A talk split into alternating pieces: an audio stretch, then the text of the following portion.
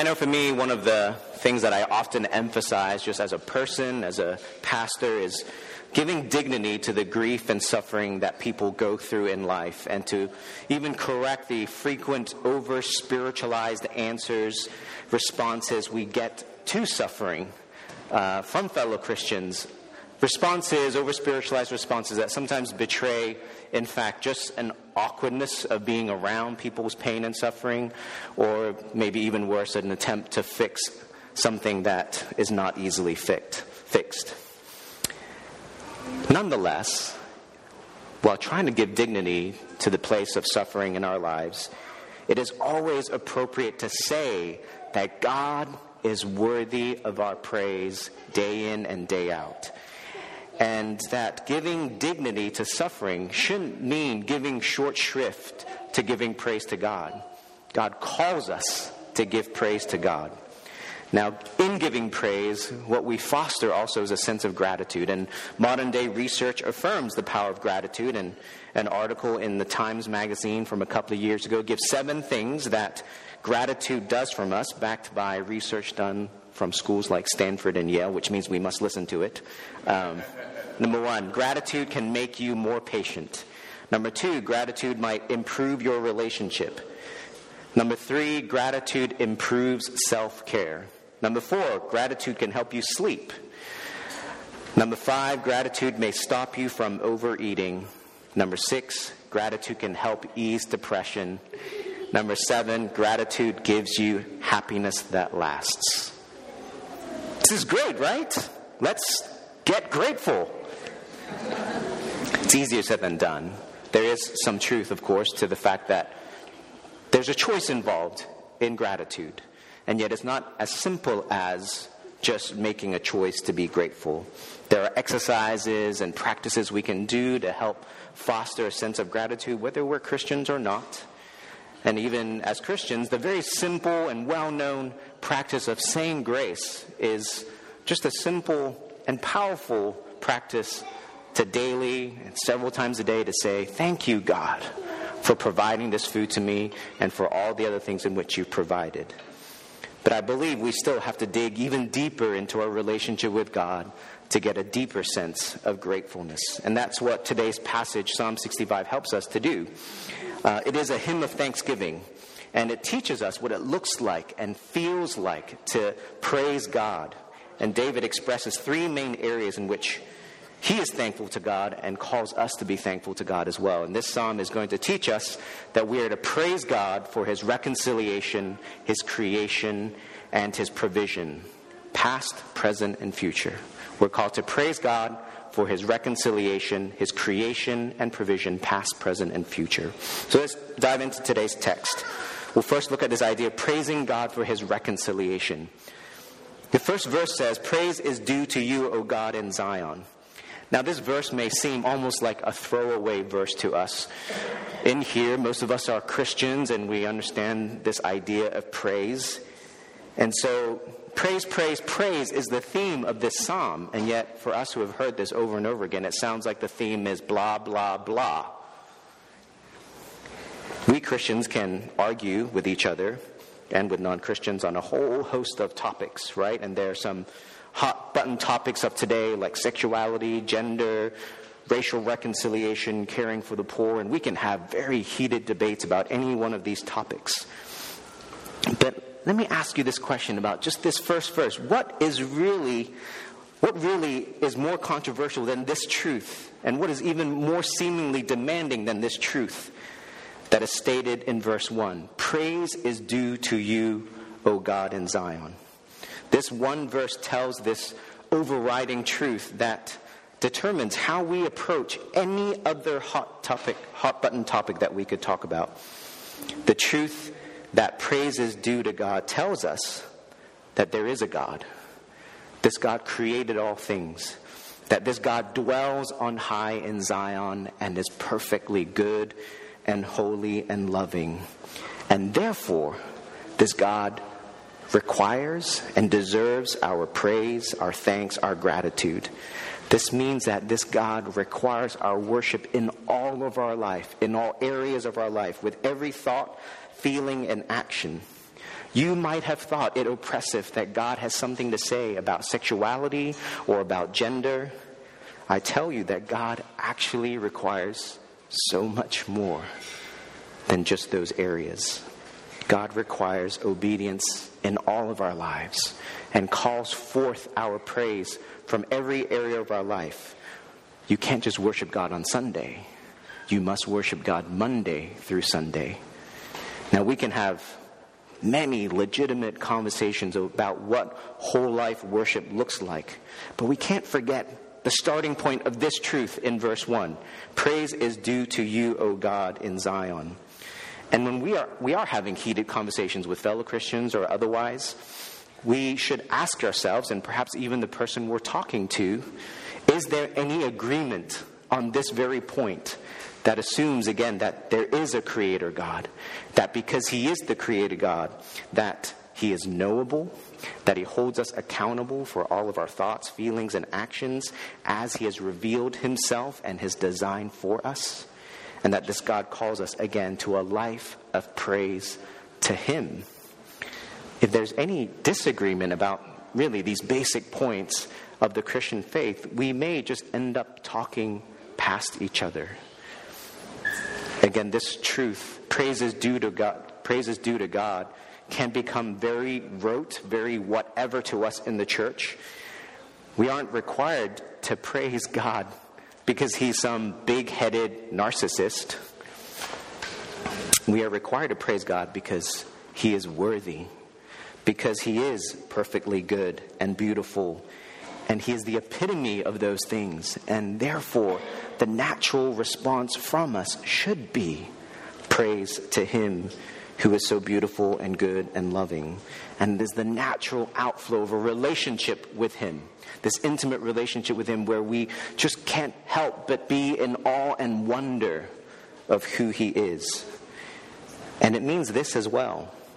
If we are created to praise God, then it means that praising God ultimately reveals that there's a blessedness of a life lived with God in praise. Now, it's all well and good for the pastor to stand up here and say, God calls for our praise in every area of our life. But this creates a problem for us. We just are not very good at praising God with whole life worship. We can manage maybe once a week, we can manage maybe once a day, but we often find ourselves grumbling and struggling and complaining and, and missing all, all the beautiful goodness of God and love of God that He's revealed to us. We fail to see the multifaceted ways in which God is at work, in which God shows forth His love, in which God is truly good and beautiful. And it's easy, right, in a broken world to focus on the negative things around us, especially if we are trying to give dignity to the pain and suffering of the people around us. But here's the thing that God jumps to, that David jumps to in this psalm right away God makes a way for us in our suckiness in praising Him. We are taught in these verses that God Himself has made a way for us out of the problem of our iniquities and our transgressions and our inability to praise Him. These words, iniquity and transgressions, just simply are olden words to say that we are inclined to do wrong and that we're inclined to rebel against God like bratty children. Now, I use this word bratty children very specifically because I find it painfully funny and ironic that as we become parents, which I am, we are quick to point out the ways in which our children lack gratefulness for the ways in which we provided for them, for the ways in which we have done things for them, contrasted with my own heart, our own hearts, of how quick we are to be ungrateful towards God and what He has provided for us and what He has done for us. Verse 3 and 4 says this You atone for our transgressions. You, God, atone for our transgressions. You chose us and bring us near. God is good enough and loves us enough to deal with our inability to praise Him with all of our life, with a whole life worship. As Christians, we know that on this side of the cross, what Christ has done for us, that God loved us so much that he sent his one and only Son to suffer and die on the cross for our inability to praise him, to thank him, to be grateful to him. And that he would love us so much that he's not just trying to forgive us and wipe the slate clean, but he's in fact reckons us as perfectly righteous as Christ's righteousness is considered our very own. And what that means is that we can draw near to Him. We can draw near to the perfectly holy God because we are also considered perfectly holy as Christ's righteousness covers over us. And so we find that we can now dwell in God's presence. We can have hope for eternal dwelling in God's presence in His perfect, perfect holiness, even though we know how broken we are. And so we see just even in this reconciling work of Jesus, that we are given every reason to praise God for his reconciliation of us to him. God could have easily and justly called us to be accountable for our, for our wrongs, but he allowed his son to take the penalty for our wrongs our inclination to be bratty towards Him, our inclination to not recognize the praise that is due to Him, and yet reconcile us to Himself through His great sacrifice. That's the beautiful truth of God's call for us to praise Him with all of our life, our inability to praise Him, and yet God making a way for us to praise Him and live a life with Him. And so we praise God for His reconciliation. So David talks about that in the first section of the psalm, but he moves on to talk that we're not to praise God only for his reconciliation, but we're also to praise God for his creation. In this second section, David reminds us that the God of salvation is awesome in power. He points, David points to God's creative power, his sustaining power of this earth, of this universe, and to keep creation going. Sometime Sometimes Eugene Peterson's paraphrase the message. I mean, imagine that you are even smart enough, wise enough, know enough to paraphrase the whole Bible by yourself without a team of people. Sometimes he gets it so beautiful. He says this in verse, uh, uh, paraphrasing verses 6 and 7 in Psalm 65. He says, Earth tamer, ocean pourer, mountain maker, hill dresser, muzzler of sea storm and wave crash of mobs in noisy riot. This is the God who is awesome in his power over all of his creation. Again, he is the he is the earth tamer, ocean pourer, mountain maker, hill dresser, muzzler of the sea storm and wave crash of mobs in noisy riot. My family and I were just in North Carolina for our vacation a few weeks ago. After driving through Coralville Reservoir, one of the kids uh, just a few days ago, one of the kids said, Hey, let's go to the beach. And we quickly corrected him that is not a beach, that is a sandy pit next to a reservoir. We don't want him to be mistaken at all what a true beach is. It's easy, right, living in Iowa to forget the power of the ocean. And when we're at the beach, one of our favorite things is just to go out into the waves and just fight the waves, right? Just have these pretend battles with the waves. And it's fun because these waves are amazingly powerful. And even as you're doing in a relatively safe way with your children, sometimes you just get, even as a grown man, get knocked flat on your butt because sometimes you just don't realize how strong a particular wave is. And I remember sitting at the beach just being reminded of the wonder of God's creation, that the wonder of the tide coming in and out with such regularity, such, such predictableness, that we could build these crazy beach houses right in front of the beach and not worry that they're just going to get swept over the next day. God sustains creation with his mighty power. Now, it's interesting in verse 7, it is significant that David describes God as being the one who rules over the oceans, over the seas. Theologian Willem van Gemeren says about this verse in pagan mythology, the sea connoted chaotic and life threatening powers. But Israel knew that the Lord created everything and established his rule over the roaring seas and their waves. By the way, in case you were curious, I believe the Genesis account the way God tells the creation days, he's trying to say also, God is the one who has power over the ocean and over the land and over all the different things that are named and not these various pagan gods. So it's affirmed again here. God is the one who rules over the sea, these chaotic seas. And so we praise God not only for his creative power, for his sustaining power, but also for being the God who has power over all things. And in the midst of chaos, in the midst of our own fears in this world, we trust and believe and relate to a God who has power over all these things over suffering, over pain, over chaos. I really wrestled with sharing this because I'm not sure it's appropriate, but it's not really my story to tell. But it's been weighing on me. My cousin passed away this week. Um, he was found dead in his bed Thursday morning. We still don't really know what happened. His parents found him there. He's a young guy in tw- late 20s, early 30s and you know, I don't. I, we grew we grew up far, living far apart, and so I didn't know him well. But every time we had a family reunion, I would see him. He was always this guy who seemed really happy, really jovial, and yet I, I knew he struggled in life. And so when I heard this news, I was just really in such shock. Again, we and we still don't know details, but his family are strong believers, and and and I know that my aunt and my uncle and my other cousin, his brother are wrestling with God. Wrestling with God right now. I'm sure they have doubts, they have questions. God, why?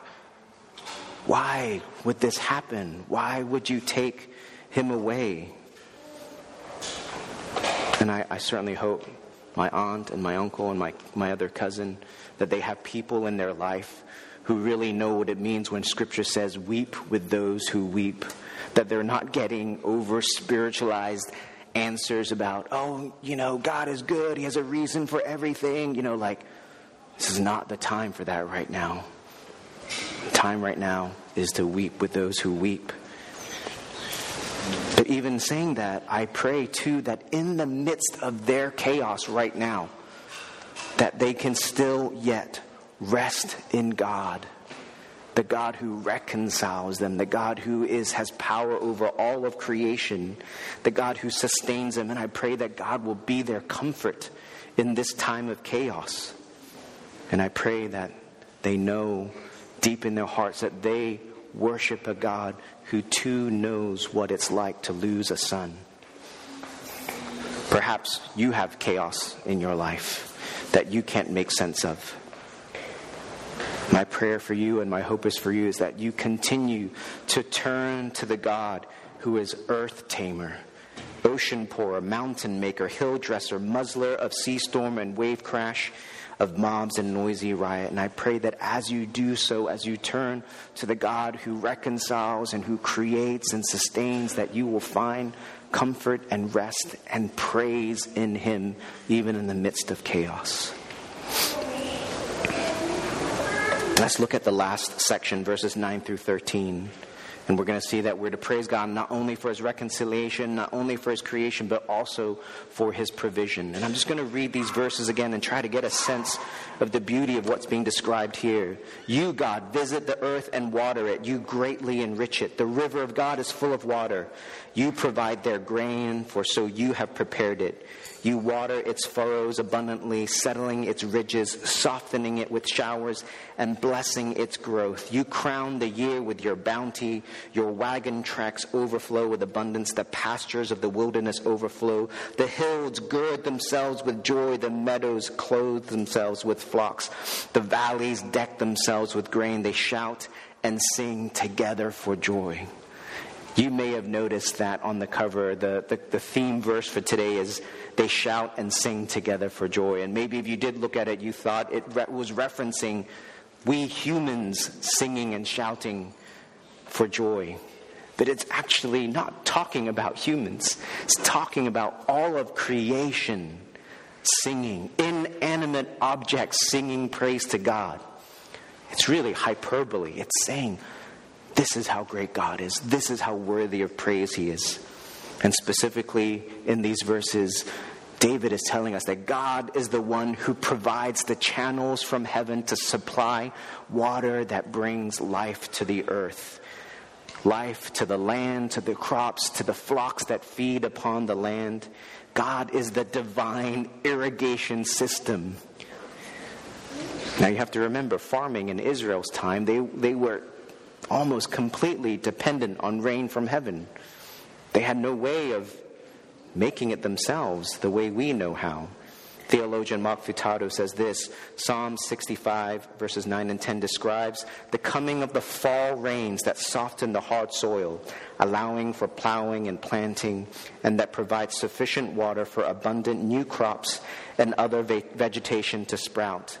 Verses 11 to 13 takes us through the winter and into the spring when a bountiful harvest is just around the corner and when the flocks in the fields have all the vegetation they need. It's a description of God being in control over all things, God being the one who provides all things comprehensively.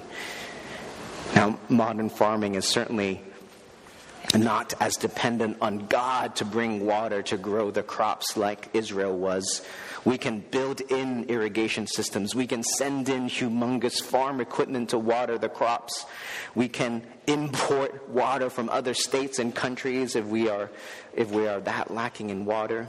And so modern technology and infrastructure give us humans a sense of a measure of control that farmers back in Israel did not have.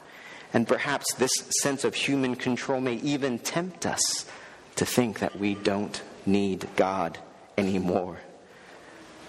But we must remember, despite the amazing technology and things that we can do now that could not be done thousands of years ago, having more control than ever at our fingertips does not make us humans any happier or ensure any more that we are ultimately successful in what we're trying to do. We as humans still struggle with depression, with anxiety, with dissatisfaction. We still need the provision of God in our lives, and we still need to praise Him for the ways in which He provides for us. And this picture that's painted in these verses is a picture of a ground so fertile and a crop so abundant that the hills and the valleys and the meadows are singing songs of praise to God together. And David teaches us what it looks like to sing a song of praise to God, calls us to join in with him to sing songs of praise to God for his abundant provision along with all creation.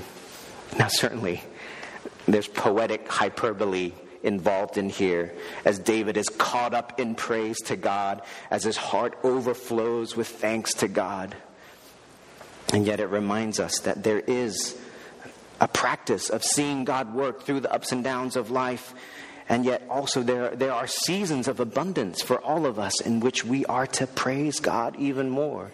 It's so easy for us to turn to God only when we are in need and when things are going well, we forget that God is the one who provides in those seasons of abundance. Let's remember to praise God for his provision through ups and downs, but also in times of abundance. So we've seen that we're to praise God for his reconciliation, his creation, and his provision. But there's also this sense of time that we're to praise him past, present, and future in all those ways. In this psalm, there's this dance back and forth between David saying, Look at what God has done in the past. Look at what God is doing now. And yet, at the same time, in the midst of his hyperbolic praise of what God is doing, David is pointing to what God will do in his reconciliation work, in what God will do in restoring all of creation to himself, in what God will do in ultimately providing for us to deliver us from the brokenness, dissatisfaction of this world, from our own sinfulness. He points us to the awesomeness of the living in the blessedness of God that we know we can't grasp a hold of in this life and we wait and long for the day in which Christ returns to eradicate sin and death from this world altogether. And so we look forward to that day of shalom. And so, even as we live in this broken world, we thank God for what He has done. We thank God for what He is doing, but we also thank God for what He will do. Romans 8, which you heard read earlier, reminds us of this truth that God is going to redeem all of creation. For the crea- verse 19, for the creation waits with eager longing for the revealing of the sons of God. For we know that the whole creation has been groaning together in the pains of childbirth until now. And not only the creation, but we ourselves, who have the first fruits of the Spirit, groan inwardly as we wait eagerly for adoption as sons, the redemption of our bodies. And so I end with just this last word remember that we live in this broken world and we are groaning and longing along with all creation for the redemptions of the son the redemption of the sons and daughters of God but also the redemption of all things. That God is the one who is making all things new. God is the one who is dwelling in Zion and yet will bring Zion down to earth to replace the brokenness of this life to bring perfection down to this life when we are realists and we see the brokenness of this world, when we talk about shootings, that three shootings over three days in our country, we can get down.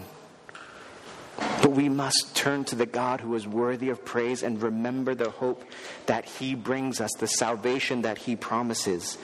And we turn to Him even in the midst of great brokenness and say, Praise is due to you, O God. And we wait with great longing for that day when we can perfectly praise you with all of our life. That we can praise Him for His reconciliation, His creation, His provision, past, present, and future. And that one day will come when we will hurt no more, suffer no more, and we will live in a world where we're perfectly united with God free from the sorrows and brokenness of this world, singing praise to God with all of our life in every area of our life. And so I pray for all of us this week that we will praise God for his reconciliation, his creation, his provision, past, present, and future. Let's pray.